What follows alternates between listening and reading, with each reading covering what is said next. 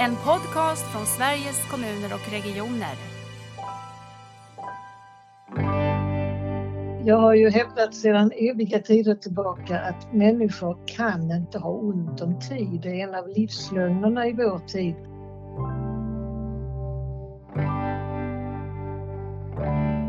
En bild säger mer än tusen ord men ett hembesök säger väldigt mycket mer än oerhört många sjukbesök.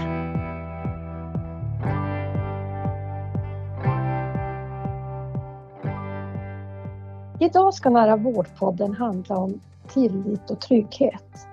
Och det känns ju extra viktigt i den här tiden som vi befinner oss i nu med eh, en stor pandemi. Så varmt välkomna till Nära vårdpodden Bodil Jönsson och Åke Åkesson. Tack. Tack. Och jag vill börja med Bodil och fråga vem är du? Jag är nog en humanist som råkade bli naturvetare och råkade hamna på teknisk fakultet. Eh, sen har jag tänkt på tid sedan jag var fyra år och det har hunnit bli några år. Eh, och det är väl det som de flesta har mött mig kring massmedialt, tankar om tid. Verkligen.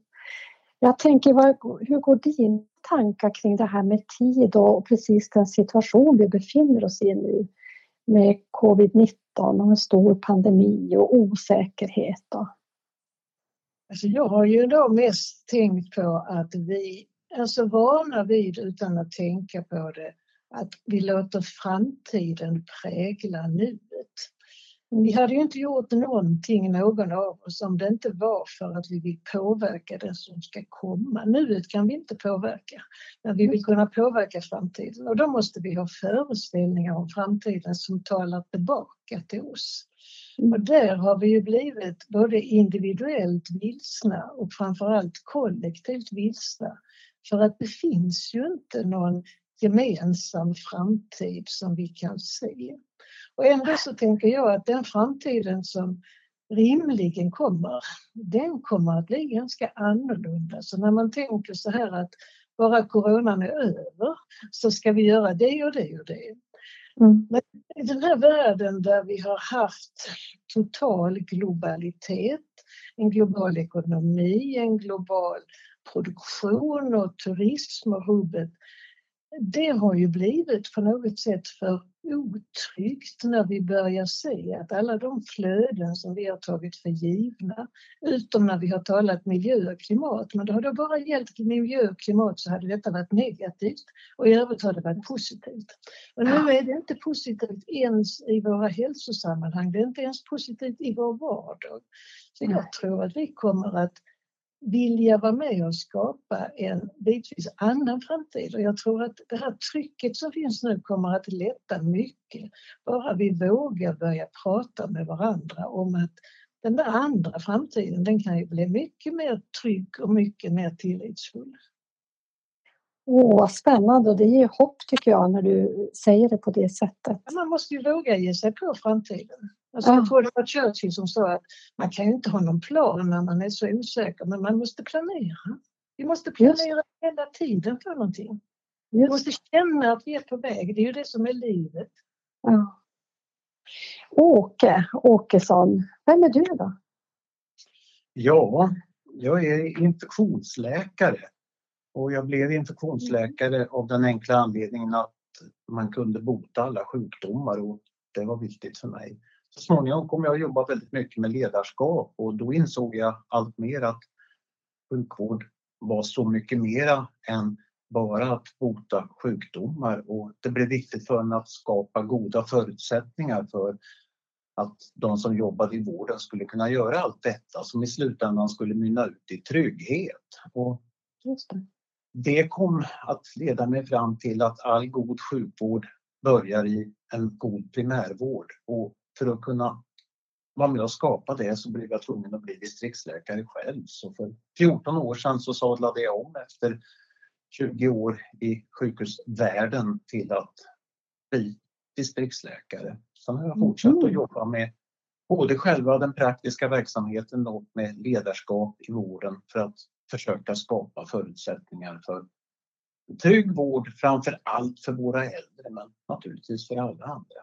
Och i det här med en önskan om och en känsla för betydelsen av tillit och trygghet så fann jag, skulle jag vilja säga, Bodil. Jag skulle just fråga dig, hur träffar ni varandra och vad förenar er? Vi var inbjudna att tala på samma symposium i Lund som handlade om den sjuka vården, den sjuka sjukvården och Bodil och jag talade på slutet om hur man skulle göra den sjuka vården frisk igen och i det mm. fann vi varandra. Mm. Från mitt håll så är det nog mycket att jag har ju hävdat sedan eviga tider tillbaka att människor kan inte ha ont om tid. Det är en av livslögnerna i vår tid. Eftersom tiden kommer med samma hastighet som den försvinner så kan man bara inte ha ont om den. Men ändå så är det ju något som man har ont om när man projicerar det in och säger att det är tid vi har ont om. Och så hade jag begrundat, vad kan det vara som folk har ont om då om det inte är tid? Och så hamnade jag för att det var trygghet och det var tillit. Och då blev det liksom en sån här konstellation. Tid, tillit, trygghet. Det är så stort så det här kan jag inte ge mig på själv. Och var är det som det här är mest markant? Jo, det är mest markant i vården. Och vem är det då jag ville prata med? Och då blev det Åke. Så vi har kommit till det här från var sitt håll. Mm. Hittar mycket där i skärningen mellan tid, tillit och trygghet. Jag vill gärna komma, eller vi ska komma tillbaka mycket såklart i det ska handla om tillit och trygghet och trygghet som någonting väldigt centralt i omställningen till en nära vård. Mm. Men innan vi gör det Åke, ska jag vilja ändå höra hur har din vardag på Borgholms hälsocentral, hur har den förändrats nu i, i pandemin, av pandemin?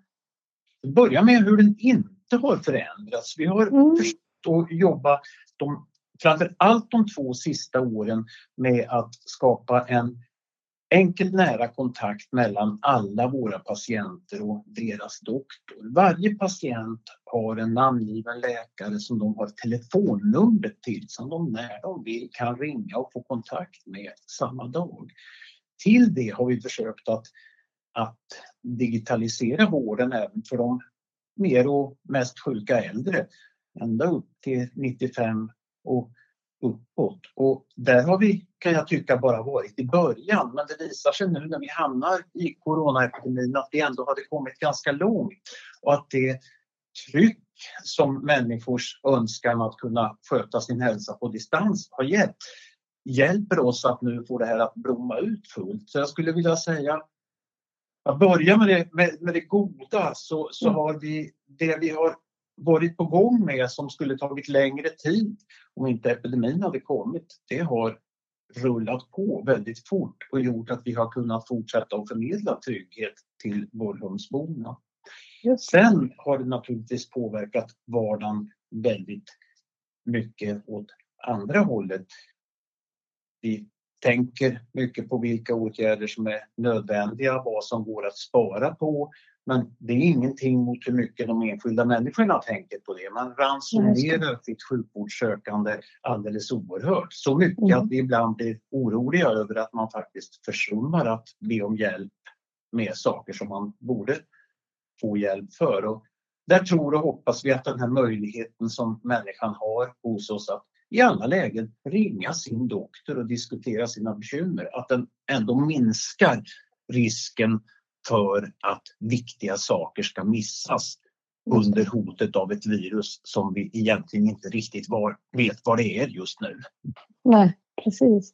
Men grundstrukturen med trygghetsskapandet, den hjälper er nu? Den hjälper väldigt mycket och det hjälper också alla de här nästan 11 000 Borgholmsborna att veta att ja, men min vård finns där i alla fall. Det är till och med så att drabbas jag av någonting akut, ont i bröstet, jag bryter benet eller får en skärskada så kan jag komma in precis som vanligt. Min vårdcentral har inte stängt ner. Den finns där fortfarande för mig när jag behöver den. Men vi hjälps ömsesidigt åt att se till att minimera risken för virusspridning.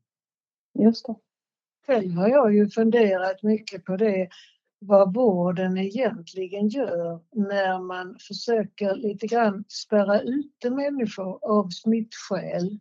Eh, för ju mer oroliga människor blir desto bättre behöver de ju direktkontakter med vården. Mm, annars, annars skenar det ömsesidigt. Det är jag lite imponerad av hur ni kan hantera det. Ja, jag, det, jag håller med. Och det är någonstans den där tryggheten i botten. Mm. Men eh, du började Bodil att säga att ni du såg att ni behöver varandra för att kunna resonera vidare kring tid för tillit och trygghet. Och jag vet också att ni funderar så mycket så ni har satt ner det här på pränt och, och, skrivit en bok om det här. Berätta om grunderna och berätta om hur det här kopplar till en nära vård. Mm. Då får vi hjälpas åt Åke, så börjar jag prata och så faller du med i talet. Det är ju så mycket som man måste ha tillit till. Man måste ha tillit till sig själv och man måste ha tillit, tillit till andra. Och någonstans i det här att få en tillit till någon så måste det finnas, och nu kommer tiden, det måste finnas en kontinuitet. Det är någonting som byggs upp. Eh, så till exempel i den här boken så har vi diskuterat ganska mycket kring tilliten till kunskap. Mm. Vad sker i en värld där du kan tro att din kunskap är din och jag kan tro att min kunskap är min? Då blev vi efterhand väldigt ensamma, väldigt osäkra. Man är beroende av ett överlapp. Man är till exempel där beroende av ett överlapp mellan mina föreställningar och mina åkommor och kanske om Åke hade varit min läkare, Åkes föreställningar om mina åkommor. Vad betyder det om vi kan åstadkomma ett överlapp och vad betyder kontinuiteten där? Vill du plocka över det? Fortsätta. Ja, från andra sidan så kan jag tänka att Borgholmsmodellen som den har kommit att kallas, vårt sätt att arbeta med, med sjukvård och framförallt primärvård i Borgholm handlar om ett, ett helhetstänk, att hjälpa den enskilda människan att känna sig trygg i hela vården. Den tryggheten i vården har i vår bok kommit att bli en delmängd eller en symbol för tryggheten som helhet. För en, en varje människas trygghet i livet hänger ihop med ett antal faktorer. Men det här med hälsan, hälsotillståndet är en väldigt viktig sån. Och det vi tillsammans har hittat, kommit fram till är att har man någon riktigt trygg bit i livet så ökar chansen att det kan sprida sig till övriga delen av livet. Och av det har det faktiskt blivit tio olika trygghetskapitel. Eller är det mm. elva? Nej, tio. Det måste, alltid bli, måste bli tio, så det ser man till att det blir tio. Ehm, det här med fenomenet hälsa, där brukar jag tänka att ni medicinare ni vet så mycket tack vare att man kan göra obduktioner och genom obduktioner kan man komma underfund med olika sjukdomars yttringar. Men på det sättet kommer man ju aldrig underfund med hälsa eftersom hälsa är en helhet och den lever i nuet. Och då mm. blir det ännu viktigare det här med kontinuiteten och att jag inte ska behöva teckna mig på en vårdcentral eller någon annan vårdenhet utan jag vill ju ha en relation. Jag vill också när jag inte har den allra minsta åkomma som jag känner av så vill jag känna att det finns en någon som jag har en relation till och som jag kan kontakta. Det kan ju göra att väldigt många kontakter kan utebli för att mm. det finns en grundtrygghet i detta att bara veta om det här. Så det är en del, på något sätt, den nära vården den är ju en del av hälsan. Mm. Jag tänker ju också att, att hälsa skapas ju i livet, i, inte i vården och då måste ju också vården vara intresserad av hur människor, att människor har en, är en helhet och lever ett liv. Mm. Och eh, på det sättet tänker jag också att nära vård handlar väldigt mycket om att tjänsterna som vården erbjuder eller levererar eller måste ske på nya sätt och de måste ha ett stort intresse för den människa man möter. Och i det finns det här relationella som jag tycker ni pratar om. Då mm. krävs ju också relationen. Eh, så nära vård och det relationella, den kontinuiteten är ju mm. central i bygget, tänker jag. Gadamers fantastiska hälsodefinition, Mm. att hälsa är att i glädje vara upptagen av sina livsuppgifter. Det gör ju att eh, till exempel hemsjukhuset då med anknytning till Borgholm, det är ju en dröm att föreställa sig att det finns någon som kommer hem till en om man inte kan komma till sin hälsocentral. Mm. För då får man ju reda på vad detta är för en människa, hur hon eller han vill ha sitt liv. Eh, Det tror jag är sånt som vi missförstår mycket. Vi tror att det tar så mycket mer tid i relation till vad det åstadkommer så är det ju en ganska väl investerad tid. Mm. Ja, det, att, att tänka sig, nu pratar vi äldre människor framför allt, men att, att tänka sig att få en ömsesidig förståelse från vården, från mig som läkare till den enskilda människan som befinner sig i hemmet i olika grader av hälsa eller ohälsa. Att få den förståelsen utan att se varandra i den verkliga miljön. Det blir för mig mer och mer obegripligt att, man, att jag någonsin har trott att det skulle vara möjligt. Ett, en bild säger mer än tusen ord men ett hembesök säger väldigt mycket mer än oerhört många sjukbesök. Mm. Just det. Jag tycker något som, som du sa Bodil som eh, jag fastnar för det är den här tilliten till sig själv. Mm.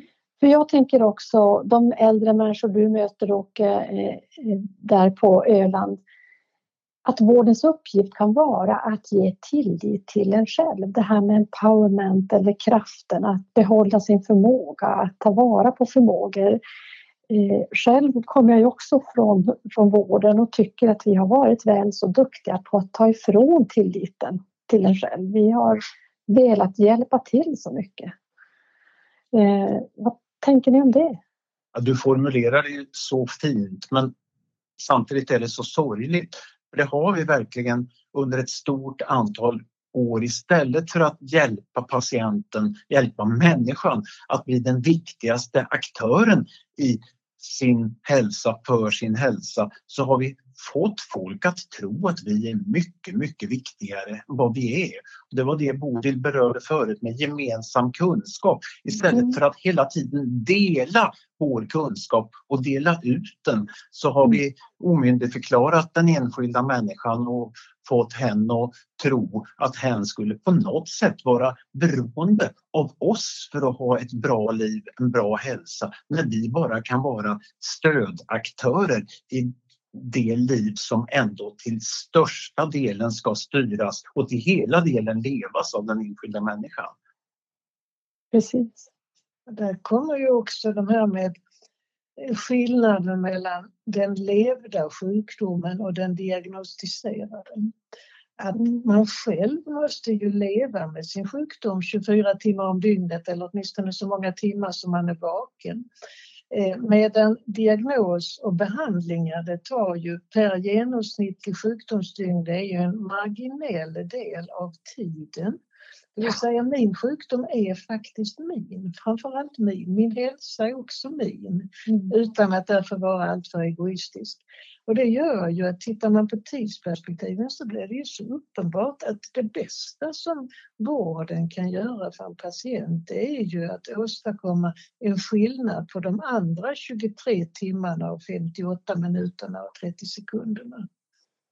Alldeles nyss så la vi ju på fullt allvar in människor med, med diabetes på sjukhus i två veckor för att ställa in hur mycket insulin de skulle behöva ha för att fungera hemma. Och sen gick de hem och givetvis stämde ingenting. Det tycker vi idag är absurt. Men fortfarande idag så låter vi människor komma till vården och kontrollera sitt blodtryck håller på att ändra sig snabbt men fortfarande ändå stor tradition för detta istället för att låta människor totalt sköta om det här själva i hemmet med egna blodtrycksmätare och få se hur påverkar min kost, hur påverkar min stress, hur påverkar min motion, hur påverkar mitt alkoholintag och min, hoppas jag inte, rökning.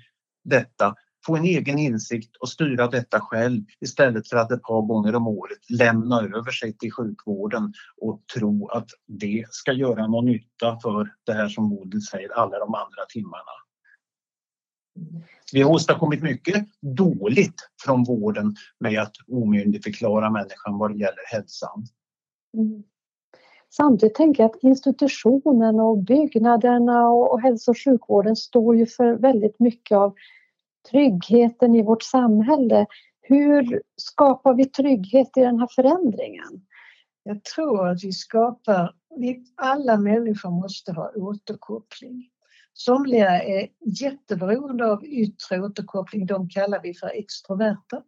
Och så finns det vi introverta som söker återkoppling inifrån. Men alla måste ha ett visst mått av yttre återkoppling och det är inte tvunget att det ska komma från vårdpersonal. Det kan faktiskt också komma väldigt mycket från tekniken när man har utvecklat en sund teknikrelation som till exempel mm. gör att om jag börjar oroa mig för mitt blodtryck, att kunna ta det själv och att vänja mig vid att känna igen ett mönster som kanske bara jag i hela världen är intresserad av just mitt blodtrycksmönster. På samma sätt nu i coronatider för att återvända till dem. Alltså det här att kunna ta prover så att vi får återkoppling på vad den där snuvan, har jag faktiskt haft corona? Jag kanske rent av immun sånt betyder väldigt mycket för den egna upplevelsen. Man kan inte bara uppleva, man behöver bekräftelse på upplevelsen och det kallar vi för återkoppling. Just det. Eh, när du säger det så kommer jag in och tänka på någonting som vi sitter och jobbar med nu i vårt arbete med nära vård och det är hur ska vi veta att den här förändringen sker? Vi är ju väldigt vana att mäta saker. Men hur mäter man den här återkopplingen? Hur, hur tar vi tempen på att vi rör oss mot mer tillit, mer trygghet och en nära vård? Har ni grunnat på det? Ja, absolut. Jag tror att, eh, att eh, den nivå som människor söker vård på och den mängd vård de söker blir ett ganska utmärkt mått på det. Det vi har gjort genom de stora byggnaderna som vi tyckt skapat trygghet har varit att dra folk dit och människor mm kommer alltid att söka sig dit där de upplever störst trygghet. Och det som för mig har varit en, en fantastisk upplevelse under åren med uppbyggandet av Borgholmsmodellen har varit att se att de framförallt äldre och svårt sjuka människor som förut hade sin trygghet på akutmottagningen på sjukhuset, de åkte dit. Vad som än hände som ökade deras otrygghet så åkte de till akutmottagningen även om man försökte förklara att det inte var det bästa. Men när deras trygghet har flyttats via vårdcentralen ända hem till hemmet. Så stannar man i hemmet och återfår sin trygghet där genom olika nära kontakter med vården. Och detta är ju enkelt att mäta och man kan direkt se att okej, okay, vårdsökandet blir på nära nivå, gärna till och med digitalt utan att överhuvudtaget lämna hemmet och tryggheten stannar kvar där det är, det är fantastiskt att få se när det fungerar och för mig är det det som är kärnan i hela begreppet nära vård. Att vården ska ge trygghet och den tryggheten ska hela tiden vara så långt som möjligt där, där jag som människa befinner mig, det vill säga i mitt hem. Just det. Och då ska man ju kunna säga med ditt resonemang att då blir också det vi följer mycket av det som inte sker.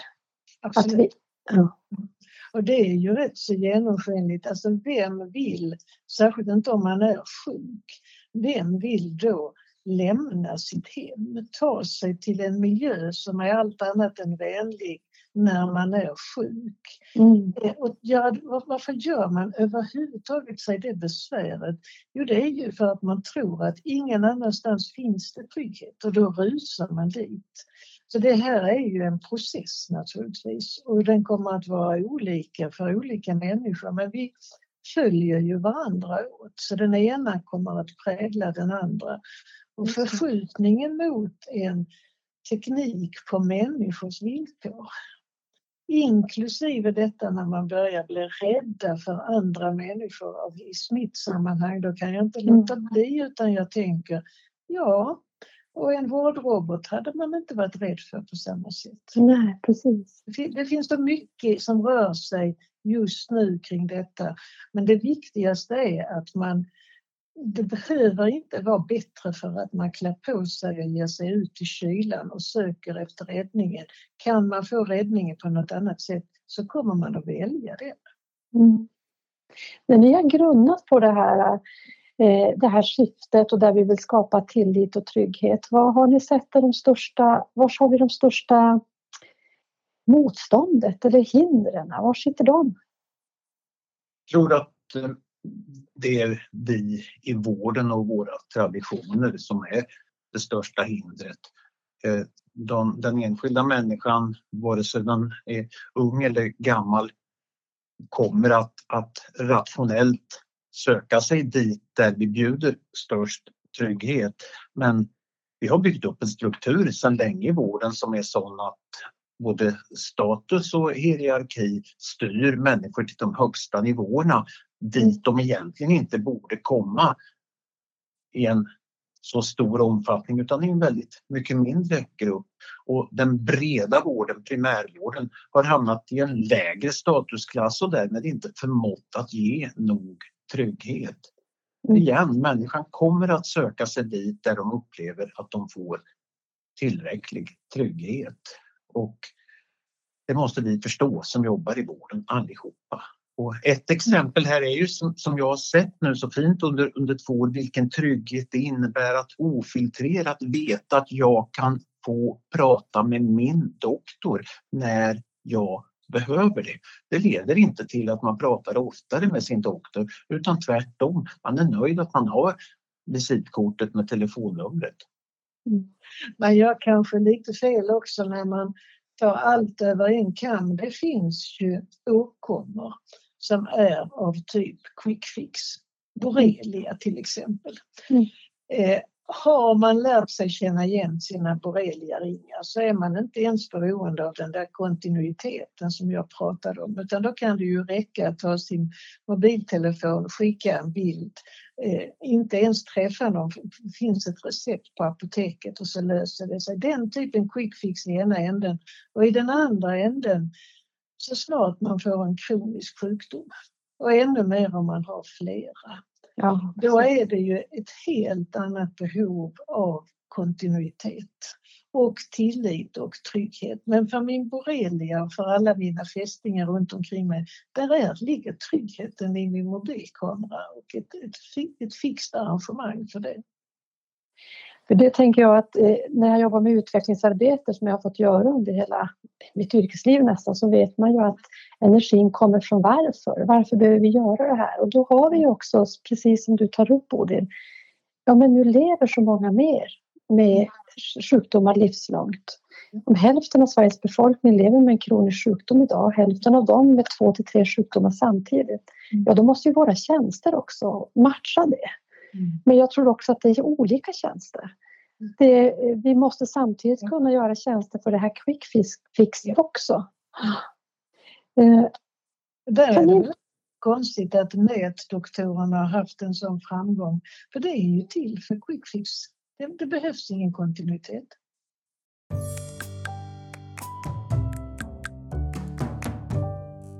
Jag tänker, eh, ni pratar om eh, tio kapitel. Mm. Vad rör de sig om? Vad kan man ha för olika perspektiv på tillit och trygghet? Jag kan börja med rubriken. Alltså tid för tillit och trygghet den kan ju dels betyda att det är dags för tillit och trygghet. Vi skrev den här boken och daterade den den 20, 20 februari 2020, det vill säga det var innan coronan började härja. Mm. Eh, och vi nämner inte corona någonstans mer än i förordet. Resten är skrivet helt oberoende av det. Och så läser vi nu själva vårt manus för vi vet att läsarna kommer att läsa det med coronafaciten i ögonen. Och då kan man ju begrunda vad kommer man att se nu som inte gick att se då. Eh, men det var det ena perspektivet. Vi tyckte alltså redan då att det var dags för tillit och trygghet. Eh, men det andra det är att det kräver ju tid, precis som du sa. Eh, hur ska man kunna mäta att utvecklingen går i rätt håll. Ja, man måste förstå att det är en utveckling. Det blir inte 100% övergång till självtillit på en gång. Men det är ju andra nya balanser som kommer att prägla varandra steg för steg. Och vi, vi matar ju av område efter område så att ett antal kapitel fokuserar på tillit och ett antal kapitel fokuserar på trygghet. Och det som är spännande där det är att jag blommar ju ut med utgångspunkt från tiden, precis så som jag är mm-hmm. att göra. Och så för Åke tillbaka oss till den vårdverkligheten och den mänskliga verkligheten med hjälp av väldigt starka exempel. Jag tycker du skulle mm. dra något av dem. Ja, gör det Åke. Exempel som du kommer mest ihåg.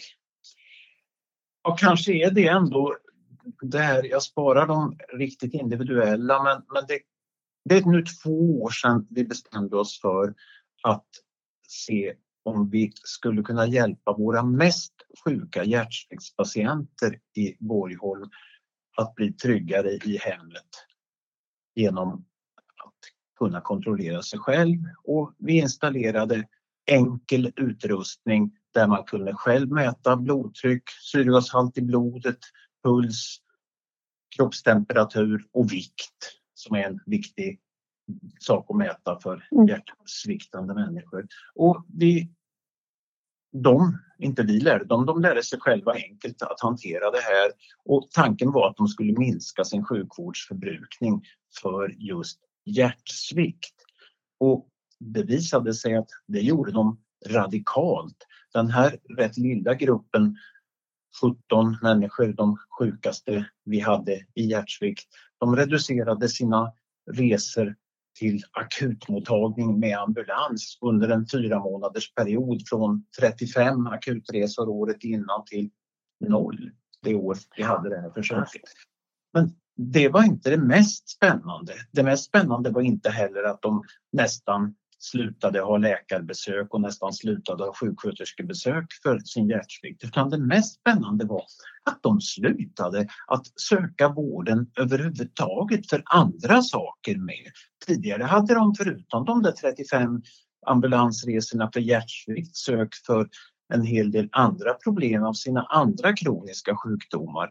Men den trygghet som de fick av att själva bli medaktörer mm. i sin egen hälsokontroll, den gjorde att de behövde ingen annan vård. Och det där, två år senare så har detta hållit i sig hela tiden, blivit ännu mer tydligt. Men jag är fortfarande så förvånad över att jag har kunnat jobba nästan ett helt liv som läkare mm. utan att fatta hur viktig tryggheten egentligen är.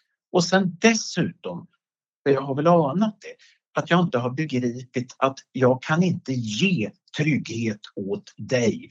Du måste vara med och skapa din egen trygghet och det är först när vi i den kommunikationen hjälps åt eller framför allt där du som patient blir den viktigaste aktören där du skapar din egen trygghet där du befinner dig. Då ändras scenariot totalt.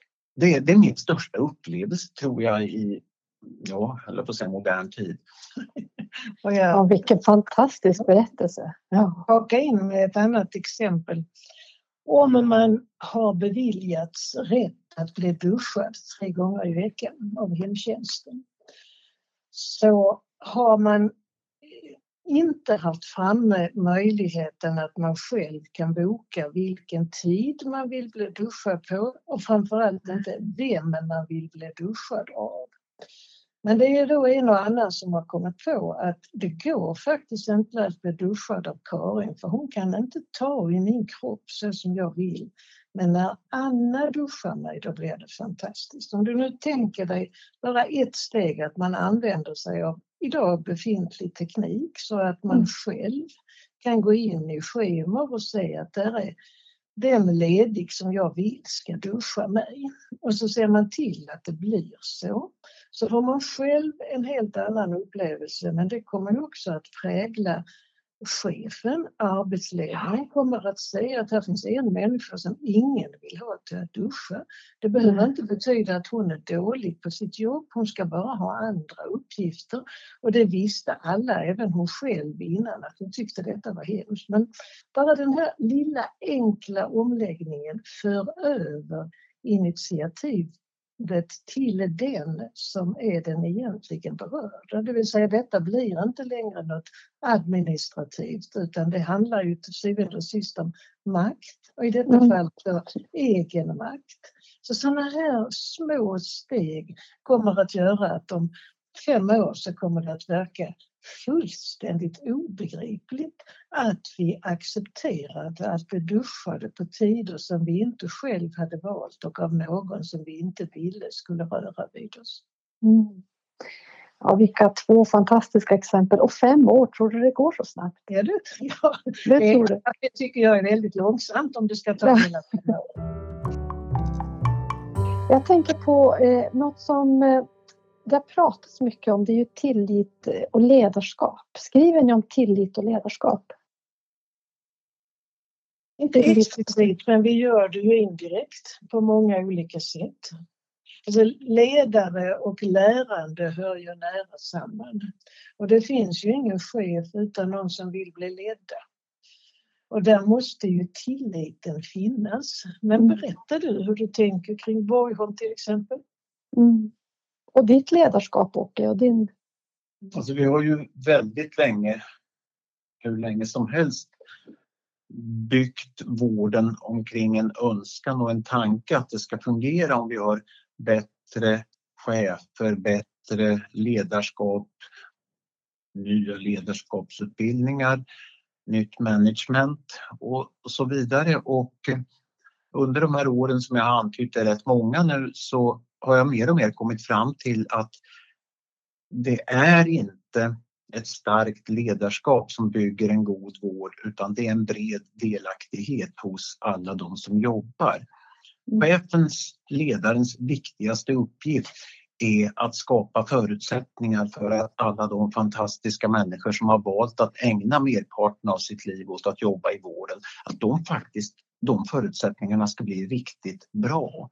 Att arbetsmiljön ska vara bra, att man är tillräckligt många inom varje yrkeskategori, att man får jobba med det man är utbildad för. Det är chefens, ledarens viktigaste uppgift och att då också lyfta fram detta så att var och en känner att jag är viktig i den här helheten. Jag älskar extremplatta organisationer där verksamheten verkligen är summan av alla som jobbar i den och där ingen gör någonting för att det finns en regel som säger att man ska göra så utan alla gör någonting för att man vet att det blir bäst för dem vi är till för, de enskilda sjuka människorna. Sen är det ju med delaktighet precis som det är med trygghet. Att det går inte att ge den och det går inte att få den och det går inte att kräva den. Utan om delaktighet måste man vara åtminstone två. Mm. Och man, då kan man kräva förutsättningar för delaktighet men sen måste man vara med och erövra den. Och om igen, det krävs lite tid för att våga lita på att här finns det en öppen ledare och här kan jag gå in och erövra delaktighet och visa att jag vill vara delaktig. Så det är väldigt mycket tvåsamhet i det. Sjukvård är ju svårt och särskilt eftersom vi nästan alltid lever i tillstånd av att vi tycker att vi har för lite resurser fast vi har fantastiskt mycket resurser. Mm. Och när det blir svårt så är det lätt att lägga ansvaret uppåt och då är det ju i chefsorganisationen man lägger det. Och att då som chef lägga tillbaka ansvaret så att det blir inte bara många utan alla som delar på det. Det är ganska svårt men det är sällan det som chefsutbildningar handlar om utan de handlar om att försöka få fram de här karismatiska starka cheferna som med bra medarbetarsamtal, tydliga exempel och snygga powerpoints får med sig hela skaran mot gemensamma mål. Och det, det har jag nog också trott någon gång i världen men det tror jag inte längre utan det jag ser som fungerar hemma hos mig i Borgholm det är 45 medarbetare som var och en brinner för att göra någonting som är så bra som möjligt för dem vi är till för. Och summan av det här blir oändligt mycket större än vad en enskild chef någonsin skulle kunna samla ihop. Mm. En liten del av detta skulle kunna vara om, om alla läste den lilla artikeln Vem har apan? Who's got the monkey? Han hittar den ute på nätet. Det är inte meningen man ska göra det men man hittar den i alla fall. Den handlar om hur vi som chefer har en sällsynt förmåga att ta på oss alla våra medarbetares problem och vi kan vara med mm. och delegera det uppåt istället för att sprida det tillbaka. Jag själv har många gånger känt hur liksom apan sätter sig på axeln för mig varje gång jag har tagit en sån uppgift och jag känner klorna hur de sticker in sig i mig och jag ser genast till att få tillbaka det igen. För det är ju någon medveten spridning också i delaktigheten. Mm. Mm. Och jag tänker lite grann min erfarenhet också att verkligen tillbaka till eh, det vi valde våra yrken för i vården och använda den kraften. Den är enorm. Mm. Och, eh, men också till det du började med hela samtalet Bodil. Där jag nog ändå tänker att en del av ledarskapet ändå handlar om att hjälpa till att tillsammans få den här bilden av eh, tid, framtiden. Alltså någon, någon, typ av riktning. Eh, om vi nu behöver ett hopp om framtiden, hur ser den framtiden ut och vad, vad tänker vi gemensamt om den? Mm. Mm. Ja, först och främst innan man tänker på hur vi tänker gemensamt kring det, så att, att börja bli medvetna om hur mycket våra föreställningar om framtiden faktiskt påverkar exakt vad vi gör just nu. Varför sitter Åke och jag här och mm. pratar om dig? Jo, det är ju för att från min sida, åtminstone jag hör till de som kan bli hög av nya tankar. Jag är oerhört inspirerad av att hitta sammanhang och få vara med och peta lite grann så att andra också kan hitta sammanhang tycker jag är jätteroligt. Varför sitter du här? Jag sitter här för att jag tror att det här blir ett väldigt kraftfullt instrument för att få flera människor att förstå att det finns en sjukvård som är bättre än den vi har idag. Och att det finns exempel på det som man kan se och ta efter. Och då har jag väl egentligen tänkt Bodil att de allra flesta människor som läser den här boken kommer ju att göra, den därför att, eller göra det därför att de har läst andra böcker av dig med väldigt intressanta tankar. Och då hänger det här med Borgholmsmodellen och fina exempel på en god sjukvård med så blir det väldigt många människor som förstår att det finns en annan vård och då kommer de att vilja ha det och då blir det dragkraft till god och nära vård. Mm. Och så kan det vara så för dig som sitter och lyssnar Kanske känns det som att du slölyssnar men, men rätt vad det är så får man ju fatt på något och det får man ju fatt på och tänker alldeles själv för att man tänker något om framtiden. Inte för att man tänker på det som har varit. Så vi är ju så oerhört framtidsinriktade och vi behöver hjälpa varandra i det. Ja, spännande och spännande koppla det till det här framtid och tillit tänker jag.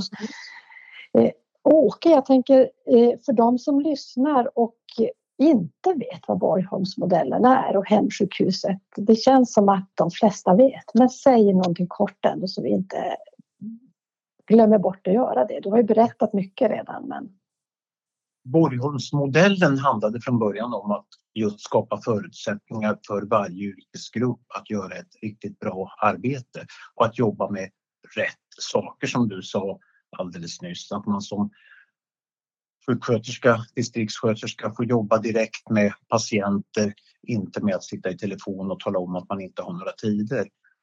Att man som läkare har tillräckligt mycket tid för att kunna finnas för sin patient och då handlar det om bemanning, en tillräcklig bemanning i alla yrkeskategorier och en tillräckligt bra arbetsmiljö. Det var från början Borgholmsmodellen. Sen det som vi gjorde som snabbt blev mest känt, det var det som kom att kallas hemsjukhuset där fokus blev på att ge patienten all trygghet och all hjälp som behövdes i hemmet när man hade väldigt stora behov att det gjordes med en sömlös samverkan mellan hemsjukvård, hemtjänst, ambulanssjukvård och vårdcentral. Att trots att det här kunde vara tre olika organisationer, att den enskilda människan inte skulle behöva märka det utan att vi på ett självklart sätt samarbetade. Och det ledde väldigt raskt till att sjukvårdsförbrukningen för de som är inskrivna i hemsjukhuset, vilket är samma sak som att ha kommunal hemsjukvård, att sjukvårdsförbrukningen för dem sjönk drastiskt mellan 30 och 40 procent. Att man stannade hemma istället för att vårdas på sjukhuset. Men att man om man hamnade på sjukhuset hade tryggheten i att min sköterska, min doktor behåller kontakten, behåller ansvaret, ser till att det blir bra när jag kommer hem igen. Det här har sedan lett till att trots att Borgholm för oss som bor där naturligtvis är en fantastisk plats. Trots att Borgholm ändå är en rätt perifer ort i en avfolkad glesbygd så har det blivit en kö inom alla yrkeskategorier för att få jobba därför att just förutsättningarna är sådana att man känner att man får göra ett bra arbete. Och det är min önskan att den här lilla Borgholmsmodellen ska visa att även på en sån ort som Borgholm kan man skapa den här tillvaron då kan man göra det precis var som helst i hela Sverige och så kan alla våra 10 miljoner få tillgång till en sån enkel, bra sjukvård som ger trygghet så nära mig som möjligt. Mm. Vi har till och med i boken lyckats få in, det var jag som propsade på det, en liten tabell som visar att det här behöver inte bli dyrare. Nej, precis. Det är ju viktigt att kunna visa på de effekterna också. Jag tänker att vi, vi ska snart börja runda av, men jag tänker att vi håller oss lite till framtid och så när ni nu får beskriva den här framtiden, hur ser den ut då i hälso och sjukvård? ja, det, det, är lätt tycker jag därför att eh, det tar inte mer än fem år att se till att det finns 10 000 allmänläkare i Sverige då behöver var och en av dem inte ha ansvar för mer än 1000 enskilda människor och då kommer varje människa att ständigt kunna ha tillgång till sin egen doktor när det behövs utan några som helst problem. De här doktorerna kommer att ha en så bra arbetsmiljö att de kommer att kunna ta helhetsansvaret som gör att sjukhus behovet kommer, sjukhusvårdsbehovet kommer att sjunka.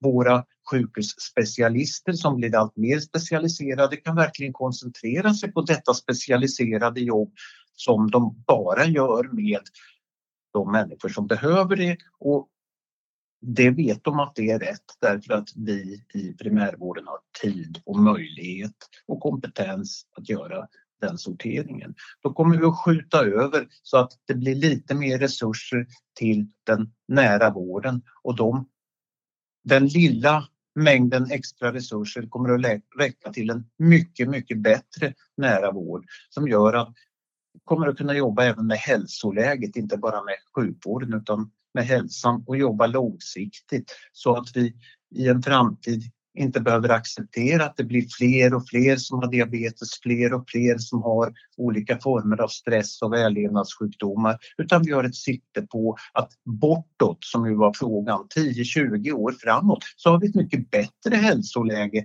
där det överhuvudtaget inte pratas så mycket sjukvård utan pratas fortsatt hälsovård och förebyggande arbete. Vad tänker du på? Själv börjar jag tänka på två saker som är väldigt olika varandra. Det ena är placebo.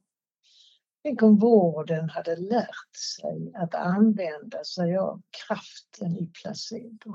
Mm. Hjälpt oss att frigöra den som innebär att om jag tror på någonting så har det också en viss effekt. Mm. När jag själv har funderat över vad placeboeffekten egentligen är så har jag alltid landat i att på något sätt så är det väl rimligt att utifrån om jag till exempel gillar eller ogillar en läkare eller en medicinering eller så, om jag nu gillar det så kan jag genom mitt gillande påverka bara en sak och det är kanske mitt eget immunförsvar. Så jag kan kanske stärka det där på insidan så alldeles i smyg, vilket är det som ger de här effekterna att placebo kan vara minst lika verksamt som en medicin. Men det för mig över på det andra som har helt andra mekanismer och det är fenomenet immunförsvar.